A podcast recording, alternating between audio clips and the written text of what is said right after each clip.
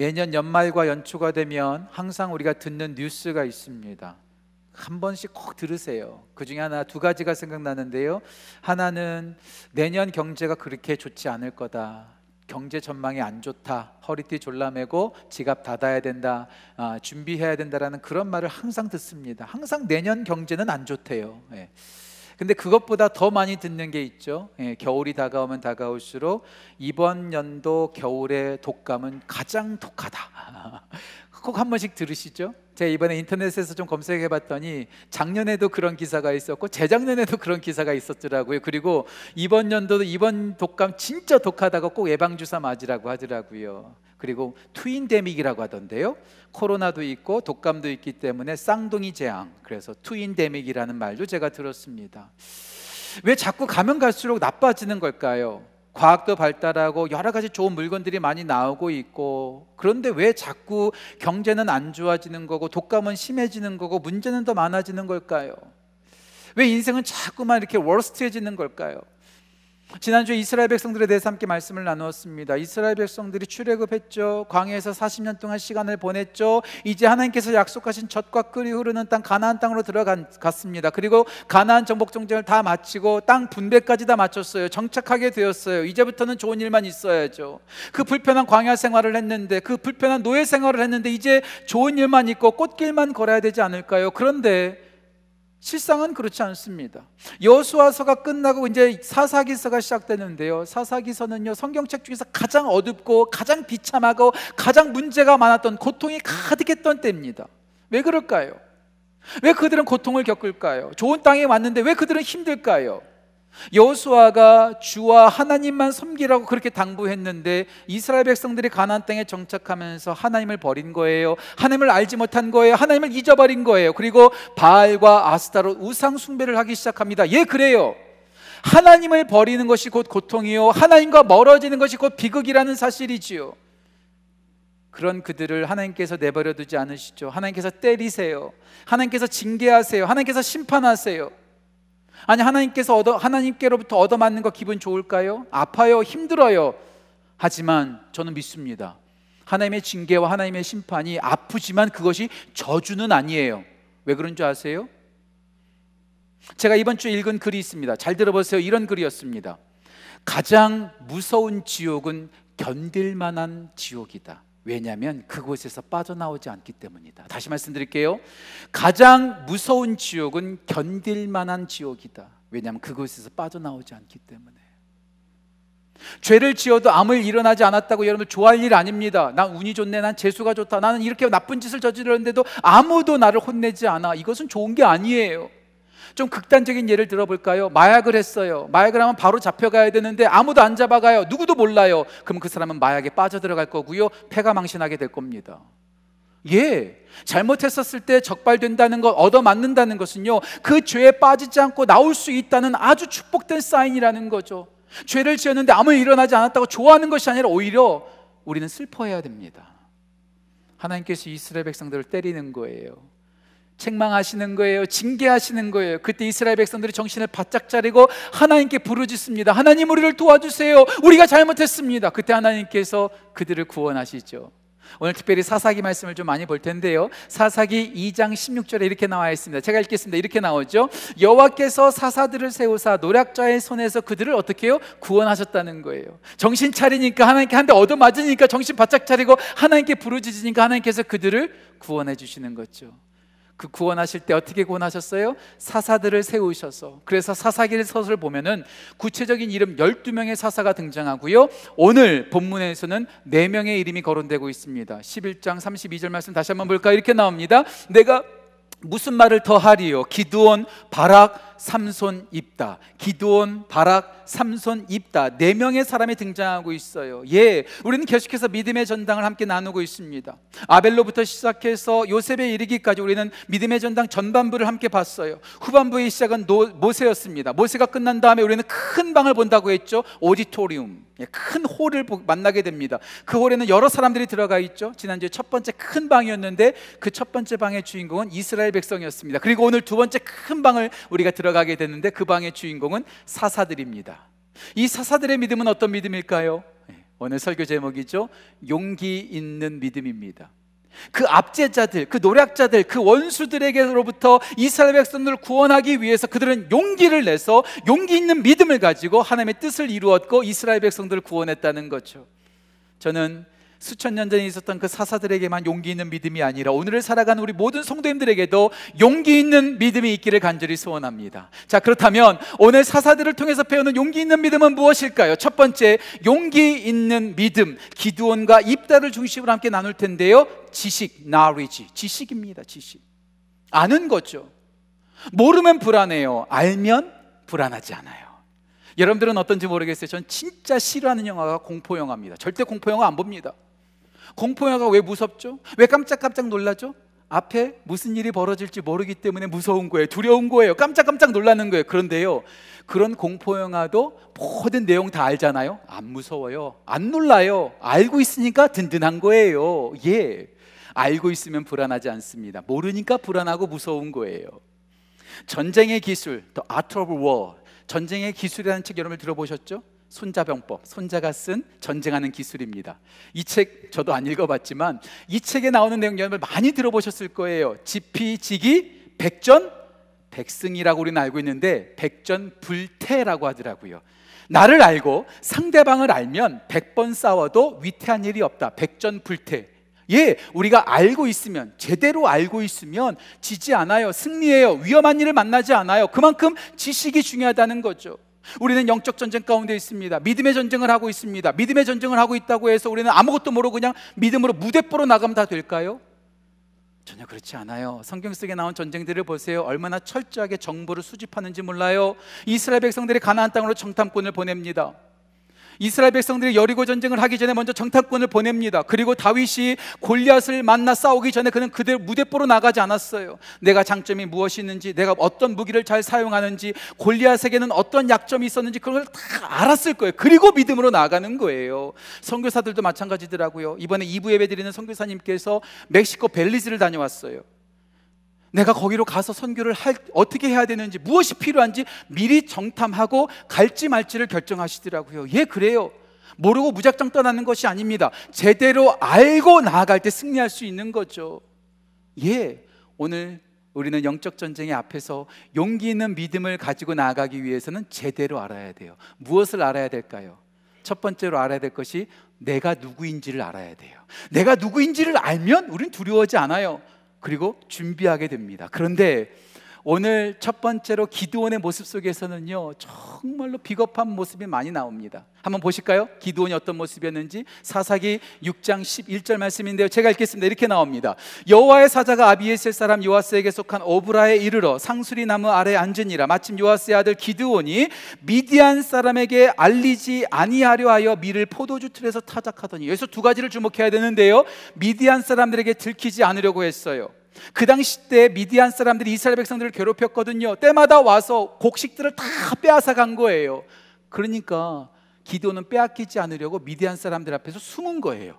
숨었는데 거기서 끝나지 않고 밀을 타작하는데 포도주 틀에서 타작하는 거예요. 비겁하게 연막 작전 보이는 거죠. 기돈이 이렇게 겁쟁이였어요. 기돈의 이름의 뜻이 뭘까요? 기돈의 이름의 뜻은요.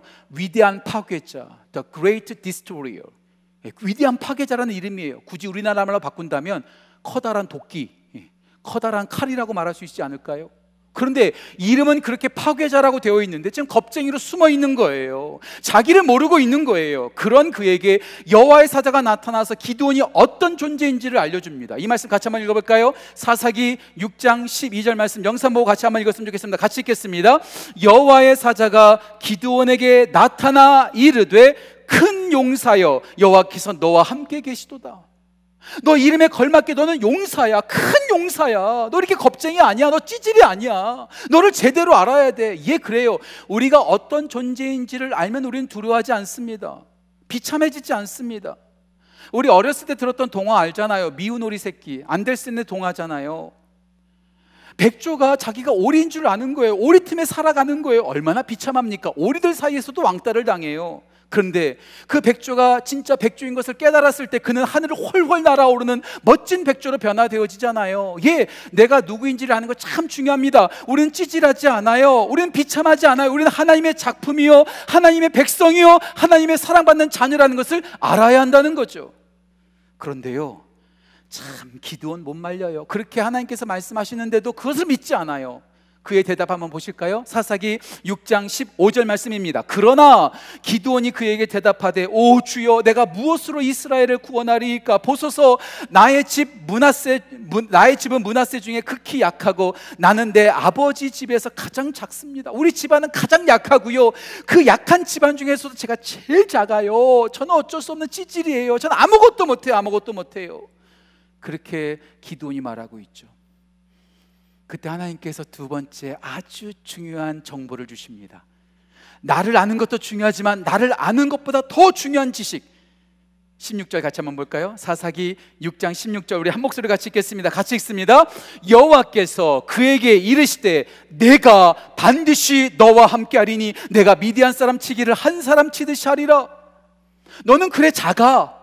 너는 그래 아무것도 못하는 존재. 하지만 내가 너와 반드시 함께 할게. 내가 함께 하니까 미디안 사람들을 한 사람 치듯이 쳐버릴 거야. 성경책을 보세요. 미디안 사람들이 얼마나 많은데요. 바다의 모래알처럼 메뚜기 떼처럼 많아요. 그런 수많은 미디안 사람들을 한 사람 치듯이 처단할 거라는 거예요. 기드온이 대단해서? 아니요. 기드온과 함께 하시는 하나님이 대단하시니까요 그래서 우리가 정말 알아야 될 것은 무엇인가? 내가 누구인지도 알아야 되지만 우리와 함께 하시는 하나님이 어떤 분이신지를 알아야 된다는 거예요. 저는 어렸을 때 서울 봉천동에서 살았습니다. 서울대학교 근처인데요. 가장 외곽이죠. 달동네로 유명하고 못 사는 동네였습니다. 그래서요, 서울 외곽이니까 제가 사는 곳에 종점, 버스 종점이 참 많았어요. 그런데 서울이 계속해서 확장되다 보니까 우리 집 근처에 있었던 버스 종점들, 종점도 더 바깥으로 밀려 나가는 거죠. 그러니까 그 버스 종점이 공터로 변했어요. 공터로 변하면 거기에 누가 많이 있죠? 동네 불량배들이 많이 모여 몰려 있어요. 참 안타까운 건 뭐냐면요. 그 공터로 변한 버스 종점 바로 옆에 저희 아버지가 개척한 교회가 있었어요. 교회를 가려면 그 종점을 지나가야 돼요. 지나가다가 돈을 얼마나 많이 뺏겼는지 몰라요. 너 뒤져서 10원 한 나오면 10원에 한 대씩 맞는다. 진짜 그 말을 들었어요. 5천 원도 빼앗겼어요. 만 원도 빼앗겼어요. 얼마나 교회 가는 게 두려웠는지 몰라요. 여러분 이런 얘기 많이 들어보셨죠? 아마 김동호 목사님께서 이런 예화 하셨던 것 같은데 저는 실제로 진짜로 겪었어요. 추석 때였나 설날 때였나 저희 외삼촌이 놀러 왔어요. 우리 외삼촌이 목소리도 좋으시거든요. KBS 성우예요. 한석규랑 동기라서 목소리가 얼마나 좋은지 몰라요. 저보다 나이도 많으시기 때문에 키도 커요. 그 삼촌과 함께 이제 시장을 가는데 그 종점 앞에 온 거예요. 삼촌, 저희 가면 안 돼. 저희 깡패들 많아. 그때 제 삼촌이 저한테 한마디 했어요. 괜찮아. 나랑 같이 가. 와, 얼마나 멋있던지. 그리고요, 제가요, 그 종점에 딱 들어가는데, 하, 너무 안타까운 게 그날따라 깡패가 없는 거예요. 아주 깡패가 있어야 되는데, 그날. 아, 그날 없는 거예요. 아, 있었으면 제가 그냥 당당하게 걸어갈 텐데, 깡패가 없는 거죠. 보세요. 저는 여전히 약해요. 저는 여전히 힘이 없어요. 저는 여전히 작아요. 하지만 삼촌이 옆에 있으니까 당당하게 걸어가고요. 오히려 깡패가 있기를 바라고 있더라는 거예요. 예. 그렇습니다. 우리를 자신이 어떤 존재인지를 아는 것도 중요하지만 우리와 함께 하시는 하나님이 어떤 분이신지를 우리가 알게 되면 우리는 찌질해지지 않습니다. 겁내지 않습니다. 용감하게 걸어갈 수 있습니다. 나 때문이 아니라 나와 함께 하신 하나님이 계시기 때문에 그렇죠. 그래서 다니엘에게 하나님께서 말씀하시잖아요. 다니엘서 11장 32절 말씀 자기의 하나님을 아는 백성은 남의 하나님이 아니라 자기의 하나님을 아는 백성은 강하여 용맹을 떨치리라. Our God My God, 나와 함께 하시는 하나님을 알고 있으면 우리는 절대로 두려워하지 않아요. 그런데 지금 그 하나님께서 우리와 함께 하신다는 거예요. 세상 끝날까지 우리와 함께 하시는 거죠. 그리고 요한복음 14장 30 14장 18절 말씀 너희를 고아처럼 내버려 두지 아니하리라. 예.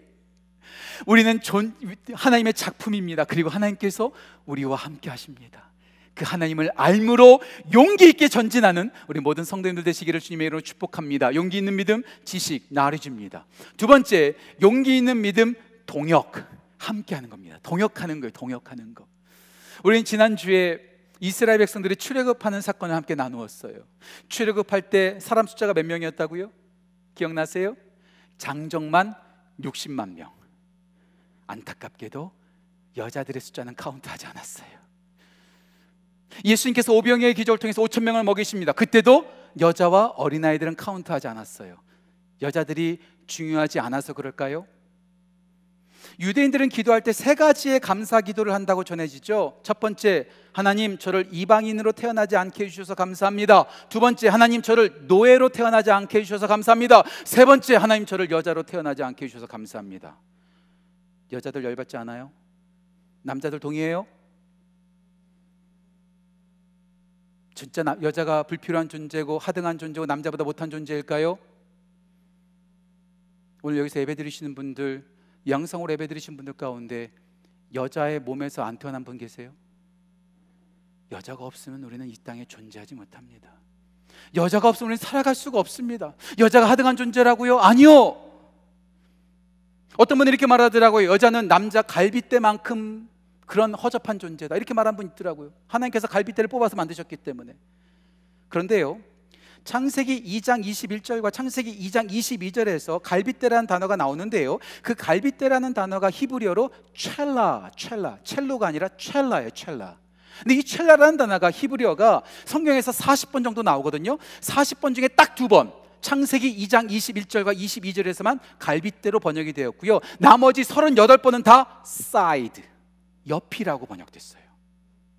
무슨 뜻이냐면 하나님께서 남자의 머리뼈로 만들지 않으셨다는 것은 남자 위에 군림하지 말라는 뜻이요. 또 남자의 발이 달, 달, 달, 발뼈로 만들지 않으셨다는 것은 여자 밑, 남자 밑으로 거라는 뜻도 아니요. 옆에서 만드셨다는 거예요. 동등하게, 동등하게. 남자와 여자는 대결하라고, 경쟁하라고, 차별하라고 있는 것이 아니라 함께 연합하라고 있는 거예요. 오늘 이충효 목사님께서 찬양 인도하면서 형제들 부르세요. 자매들 부르세요 하는데 저는 자매들 소리가 왜 이렇게 아름다운지 모르겠어요. 함께 또 어우러지니까 얼마나 멋져요. 예, 그래요. 대결하고 차별하는 것이 아니라 함께 함께 하는 거죠. 성경 속에 보세요. 얼마나 위대한 여자들이 많이 있습니까? 아니요. 사도 바울이 성령님을 통해서 우리 가운데 강조하잖아요. 이 말씀 너무나 중요하니까 같이 읽었으면 좋겠어요. 갈라디아서 3장 28절 말씀 우리 영상 보고 같이 한번 읽겠습니다. 같이 읽습니다. 너희는 유대인이나 헬라인이나 종이나 자유인이나 남자나 여자나 다 그리스도 예수 안에서 하나이니라. 유대인이라고 해서 더 월등한 것 아니고 자유, 자유인이라고 해서 더 좋은 것 아니고 남자라고 해서 더 훨씬 더 강력한 것이 아니라 남자나 여자나 다 예수 그리스도 안에서 하나가 되어서 함께 동역할 때 그것이 바로 은혜라는 거죠. 12명의 사사가 사사기에 등장한다고 제가 말씀드렸어요. 12명의 사사 가운데 유일하게 여자 한 명. 바로 사사기 사장에 등장하는 드보라라는 여자 사사가 등장합니다. 근데 이제 시스라라는 군대, 야빈 군대가 자꾸 괴롭히는 거예요. 전쟁을 나가야 돼요. 그런데 이 드보라가 여자의 역할이 있고 남자의 역할이 있잖아요. 월등하거나 또 열등하다는 게 아니에요. 각자 각자 남자가 할 수 있는 게 있고 여자가 할 수 있는 게 있잖아요. 그래서 여자 사사 드보라가 바락이라고 하는 남자한테 명령합니다. 그 명령하는 장면 보실까요? 조금 길지만 제가 읽어 드릴게요. 사사기 4장 6절과 7절 말씀인데요. 제가 읽겠습니다. 드보라가 사람을 보내어 아비노함의 아들 바락을 납달리 게데스에서 불러다가 그에게 이르되 이스라엘의 하나님 여호와께서 이같이 명령하지 아니하셨느냐? 너는 납달리 자손과 스불론 자손 만 명을 거느리고 다볼산으로 가라. 내가 야비 야빈의 군대 장관 시스라와 그의 병거들과 그의 무리를 기손강으로 이끌어 내게 이르게 하고 그를 내 손에 넘겨주리라. 지금 하나님께서 명령하셨으니까 너 가서 싸우라고 지금 드보라가 바락에게 명령하고 있는 거예요. 그 명령을 바락이 듣고 기분 나빴을까요? 어찌 여자가 나한테 명령해? 이렇게 했을까요? 저는요, 바락의 대답이 참 멋지고 지혜로워요. 참 놀라워요. 그 바락의 대답 우리 한번 같이 한번 읽어볼까요? 사사기 4장 8절 말씀입니다. 같이 읽겠습니다.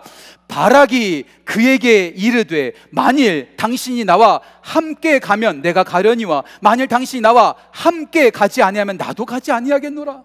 저 혼자 가지 않겠습니다. 같이 가요 같이. 같이 가서 같이 싸워요. 당신이 가면 나도 가고 당신이 가지 않으면 나도 안 갑니다. 함께 합시다. 동역합시다. 예 이게 참 멋진 거죠 혼자서 싸우지 않겠습니다. 당신과 함께 싸우겠습니다. 드보라와 바락, 남자와 여자가 함께 동역하면서 나아가겠다는 거예요.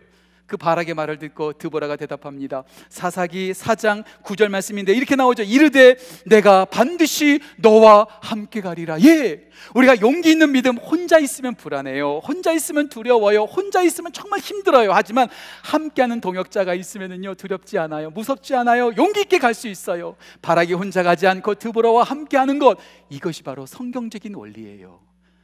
성경 속에 나오는 사람들은요 혼자 있지 않았어요. 항상 같이 하는 파트너가 있었어요. 모세 곁에는 아론이 있었고 여호수아 곁에는 갈렙이 있었어요. 그리고 다니엘 곁에는 다니엘의 새 친구가 있었고요. 엘리야 곁에는 엘리사가 있었고 다윗 곁에는 요나단이 있었어요. 초대교회도 보세요. 베드로가 오순절날 설교할 때 그 뒤에 11명의 사도들이 같이 서 있어요. 바나바와 바울이 함께 동역했어요. 또 바울은 디도와 디모데와 에바브로 디도와 브리스길라와 아굴라와 함께 동역했어요. 예, 교회는 하나님의 일은 함께 동역함으로 용기 있게 담대하게 나아갈 수 있는 거죠. 우리는 그렇게 함께 하기를 간절히 소원합니다. 함께 하면 우리는 용기를 바랍니다. 그런데요. 함께 하는 것보다 더 중요한 게 있어요. 제가 늘 자주 드리는 말씀인데요. 무엇을 위해서 어디서 함께 하느냐가 더 중요해요. 다시 말씀드릴게요. 함께 동역하는 것보다 더 중요한 것은 무엇을 위해서 어디에서 동역하느냐가 더 중요해요. 올바르지 못한 목적 때문에 하나가 되는 것은요, 그것은 축복이 아니라 저주입니다. 그 대표적인 경우가 누구죠? 조직 폭력배들이요. 조직폭력배들 혼자 혼자 다니지 않아요. 떼거지로 몰려다녀요. 그들이 떼거지로 몰려다니면서 하는 일 우리가 박수 칩니까? 아니요. 오히려 우리 가운데 해를 끼치고 우리를 두렵게 만들잖아요. 나쁜 일을 위해서 하나가 되는 것 그것은 정말로 큰 재앙입니다. 우리가 그냥 무조건 하나 되는 것이 중요한 것이 아니라 무엇을 위해서 하나가 되냐가 더 중요합니다. 생각해 보세요. 창세기 11장에서 사람들이 하나님을 대항하기 위해서 하나가 되어서 탑을 쌓습니다. 그게 바로 바벨탑이요. 모세와 아론이라는 지도자를 세우셨는데 그것에 반항하고 대항했던 고라 자손이 등장합니다. 그들은 하나님께서 세우신 리더십을 대항하기 위해서 하나가 되었습니다. 그들 심판받죠. 그냥 무조건 하나 되는 게 중요하지 않아요. 무엇을 위해서 더 나아가서 하나님의 뜻과 하나님 안에서 하나 되는 게 중요하죠. 오늘 드보라와 바락이 하나가 됩니다. 근데 그보다 더 놀라운 게 있어요. 이 두 사람이 하나 되어서 연합할 때 그 가운데 하나님께서 함께 하세요. 말씀 보실까요? 사사기 4장 15절인데요. 이렇게 나옵니다. 제가 읽겠습니다. 여호와께서 바락 앞에서 시스라와 그의 모든 병거와 그의 온 군대를 칼날로 혼란에 빠지게 하심에 시스라가 병거에서 내려 걸어서 도망하니라. 바락과 드보라만 함께한 것이 아니라 그 위에 하나님께서 함께하신 거예요. 하나님이 함께하시지 않는다면 우리가 아무리 하나 돼도 아무런 소용없다는 것. 하나님께서 함께하실 때 역사가 일어난다는 거죠. 여러분들한테 부끄러운 고백인데요. 저는요 지금까지 삼국지를 한 번도 안 읽어봤습니다. 어떤 남자분이 이렇게 말하더라고요. 삼국지를 읽지 않은 사람과 대화조차 하지 말아라. 제가 그런 사람입니다. 근데 제가 최근에 삼국지에 나오는 가장 똑똑한 사람 제갈량이라고 하나요? 그 사람이 했던 말을 제가 듣게 되었어요. 제갈량 얼마나 똑똑하고 지략이 뛰어납니까? 유비가 그 사람과 함께 하려고 세 번씩이나 찾아갔잖아요. 그런 제갈량이 이렇게 말했다고 합니다.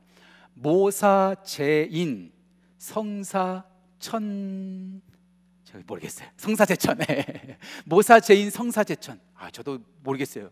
무슨 뜻일까요? 사람들이 아무리 모여서 모사를 하고 계략을 세우고 작전을 세운다 할지라도 그것을 성취하게 하시는 것은 하늘이라는 거예요. 와, 성경 말씀이더라고요. 우리가 아무리 노력하고, 우리가 아무리 연합하고, 우리가 아무리 힘을 합쳐도 하나님이 없으면 아무것도 아니라는 것. 하나님께서 함께 하실 때 역사한다는 것. 예, 그래요. 우리가 무조건 동역하는 것이 중요한 것이 아니라 하나님 안에서 하나님을 위하여 함께 할 때 하나님께서 역사하신다는 거죠. 우리 교회가 우리 모든 성도님들이 함께 할 뿐만 아니라 하나님과 함께하여 하나님의 놀라운 역사를 이루어가는 귀한 은혜가 그 동역의 은혜가 우리 모두 가운데 넘치기를 간절히 소원합니다. 용기 있는 믿음 지식이요 용기 있는 믿음 동역입니다. 마지막 세 번째 용기 있는 믿음 거룩 예, holy, purity 깨끗한 거예요. 성결한 거죠. 우리가 세 번째로 나눌 사람은 바로 삼손입니다. 삼손. 삼손 성경에 나오는 인물 가운데 가장 유명한 사람 아니던가요? 스타 중에 스타죠.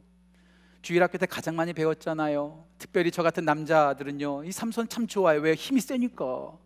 삼손이 주인공으로 나오는 영화들도 제가 몇편본것 같아요. 그만큼 유명해요. 자, 삼손의 힘의 근원이 어디서부터 비롯되죠? 어떻게 어떻게 해서 삼손이 힘을 잃었죠? 머리카락이죠. 머리카락을 밀어버리니까 그때부터 힘을 잃어버리고 완전히 비참하게 변해버리잖아요. 삼손의 힘의 원천은 머리카락이다. 만약에 그렇게 대답하신다면 반은 맞고 반은 틀리는 겁니다. 삼손의 아버지는 자녀가 없었어요. 마누아라는 사람인데요. 자녀가 없는데 어느 날 하나님의 사자가 와서 너희 집에 아들이 있을 거라고 말을 합니다. 그리고 그 아들을 대충대충 키우지 말라고 말해요. 특별한 말을 하십니다. 그 말씀이 사사기 13장 3절, 4절, 5절 말씀인데 제가 읽어드릴게요. 이렇게 나옵니다. 이제 임신하여 아들을 낳으리니 그러므로 너는 삼가 포도주와 독주를 마시지 말며 어떤 부정한 것도 먹지 말지니라. 보라 내가 임신하여 아들을 낳으리니 그의 머리 위에 삭도를 대지 말라. 이 아이는 태에서 나옴으로부터 하나님께 바쳐진 뭐라고요? 나실이니다. 머리를 안 자르는 것도 중요하지만 무엇보다도 깨끗해야 된다. 왜? 이 아이는 하나님께 바쳐진 거룩한 아이, 구별된 아이, 나실인이기 때문에. 만약에 삼손의 모든 힘의 근원이 머리카락에만 있었다면 그가 놀라운 일을 행할 때마다 머리카락에 힘이 있어서 그런 일을 했다라고 말할 거예요. 하지만 그런 말 한마디도 안 나옵니다. 사자의 입을 찢어버릴 때에도 30명을 쳐 죽일 때에도 나귀 턱표를 가지고 1000명을 무찌를 때에도 동일하게 나오는 말 여호와의 영이 임하였더라. 단순한 머리카락이 아니라 하나님께 드려진 거룩한 사람일 때 거기에서 능력이 벌어진 거예요.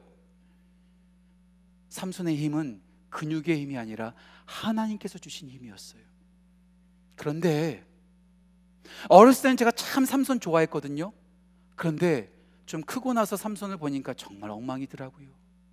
그렇게 하나님께 바쳐진 거룩한 삶을 살아야 되는데 하나님은 관심 없어요. 이스라엘 백성 관심 없어요. 다 자기가 좋은 대로만 살아요. 왜 이렇게 삼손은 여자를 좋아할까요? 기생집에 드나들러요. 들릴라에게 혹 반해버려요. 그리고 부인을 선택할 때도 하나님 생각하지 않아요. 백성 생각하지 않아요. 자기가 좋은 대로 선택해요. 그 말씀 보실까요? 사사기 14장 1절 말씀인데 사, 사기 14장 3절 말씀인데요. 제가 읽겠습니다. 이렇게 나옵니다. 그의 부모가 그에게 이르되 내 형제들의 딸 중에서나 내 백성 중에 어찌 여자가 없어서 내가 할리 받지 아니하는 블레셋 사람에게 가서 아내를 맞으려 하느냐? 우리의 적인 블레셋 사람들에게 아내를 택하려고 하는 거예요. 그 이유가 뭘까요? 계속해서 읽을게요. 삼손이 그의 아버지에게 이르되 내가 심히 좋아한 그 여자를 좋아하니 나를 위하여 그 여자를 데려오소서. 하나님 상관없어요. 백성 상관없어요. 내가 보기 좋으니까 나를 위해서 그 여자 택하겠다는 거예요. 삼손이 근육은 강했는지 모르겠지만 여자 앞에서는 약했습니다. 삼손의 몸은 강했을지 모르겠지만 그의 욕망 앞에서는 한없이 연약했습니다. 하나님의 뜻을 따라 살아야 되는데 하나님의 뜻과는 상관없이 그냥 산 거예요. 그의 거룩이 깨져버린 거죠. 우리는 영적 전쟁을 합니다. 영적 전쟁은 뭘까요? 에베소서 6장에 나오죠. 우리의 싸움은 혈과 육에 대함이 아니요 오직 정사와 권세와 이 세상의 주관자들과 하늘에 있는 악의 영들의 대함이니 하나님의 전신갑주를 입으라. 하나님의 전신갑주가 뭐예요? 진리의 허리띠, 의의 흉배, 구원의 투구, 복음의 평안에 매는 신, 믿음의 방패, 하나님의 말씀, 무시로 성령에서 기도하는 것, 이 진리와 믿음과 의로움과 구원과 복음과 말씀과 기도로 무장할 때 우리가 승리할 수 있는 거예요. 우리의 무기는 총이나 칼이나 우리의 지식이 아닙니다. 오직 거룩이죠. 혹시 여러분들 탐정 수, 탐정 탐정이 나오는 그런 범죄 영화들 본 적 있으세요? 아주 똑똑한 탐정이 그 의심되는 그 범인에게 찾아가서 여러 가지 시, 인터뷰를 하죠. 그때요, 죄가 없으면 당당합니다. 하지만 죄가 있는 사람들은 두려워 떨어요. 연예인들, 아이돌 가수들 얼마나 잘생기고 얼마나 멋집니까? 그런데요, 그런 연예인들이 간혹 가다가 음주운전을 하거나 불미로, 불미스러운 사건으로 경찰에 잡혀 들어가는 그런 영상들을 제가 가끔 가다가 텔레비전 영상으로 보거든요. 그 잘생긴 연예인들이요. 죄를 지은 다음부터는요. 얼굴을 가려요. 숨어요. 부끄러워해요. 무서워해요. 죄가 바로 그런 거예요. 죄가 들어오면 무서운 거예요. 죄가 들어오면 부끄러운 거예요. 그래서 아담과 하와가 선악과를 따먹고 제일 먼저 무슨 일 했습니까? 하나님의 낯이 두려워서 숨어버렸잖아요. 죄가 있으면요 두려운 거예요. 무서운 거예요. 우리의 능력은 뭐에 있습니까? 우리의 지식이 아닙니다. 우리의 머슬, 근육이 아닙니다. 우리가 거룩할 때 그 거룩이 파워가 되는 것이고 능력이 되는 거죠.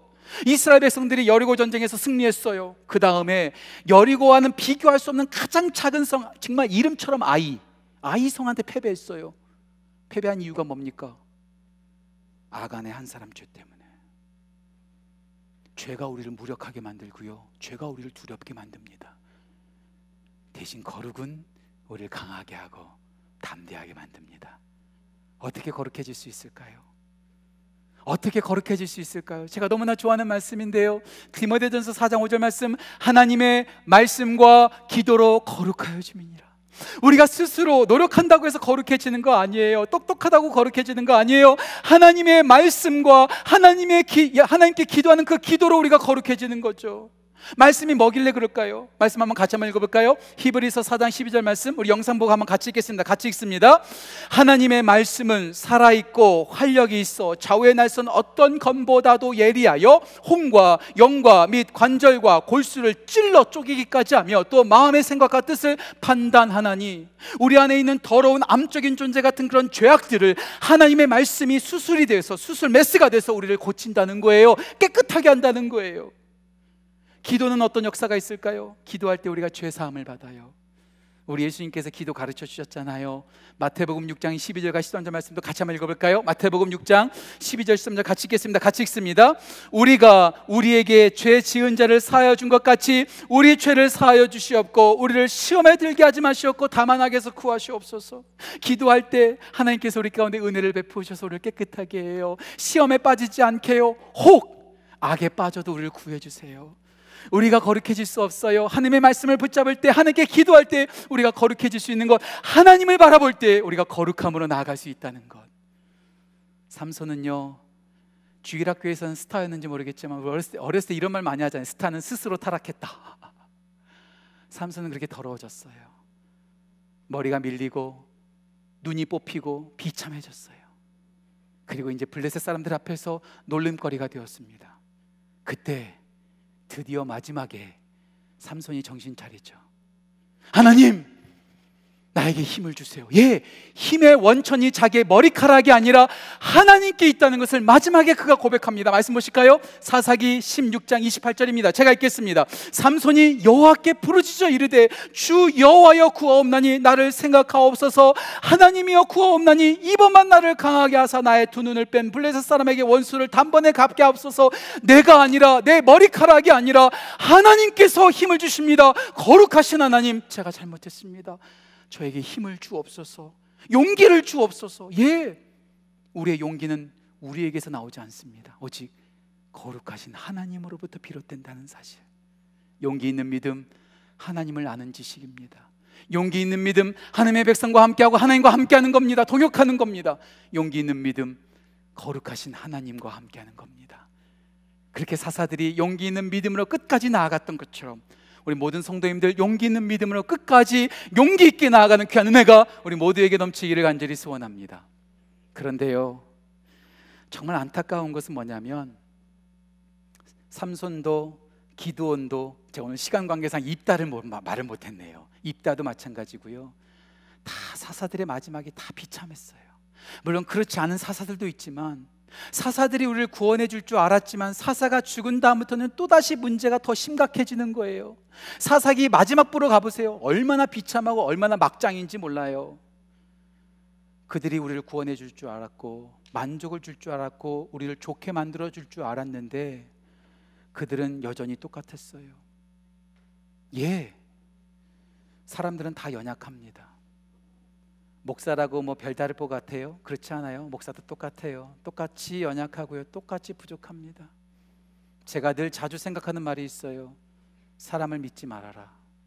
사람은 믿을 대상이 아니라 사랑해야 될 대상이라는 거예요. 오직 믿음의 대상은 누구예요? 오직 변함없이 우리 가운데 역사하시는 예수 그리스도 단 한 분이시죠. 사람을 믿지 마세요. 목사를 믿지 마세요. 주위에 있는 환경 믿지 마세요. 내가 가지고 있는 거 믿지 마세요. 거기에다 큰 코 다칩니다. 그냥 사랑만 하세요. 그리고 오직 믿음은 예수 그리스도께 두셔야 됩니다. 요한일서 5장 4절 말씀 세상을 이긴 이김은 이것이니 우리의 믿음이니라. 어떤 믿음이요? 예수님을 믿는 믿음.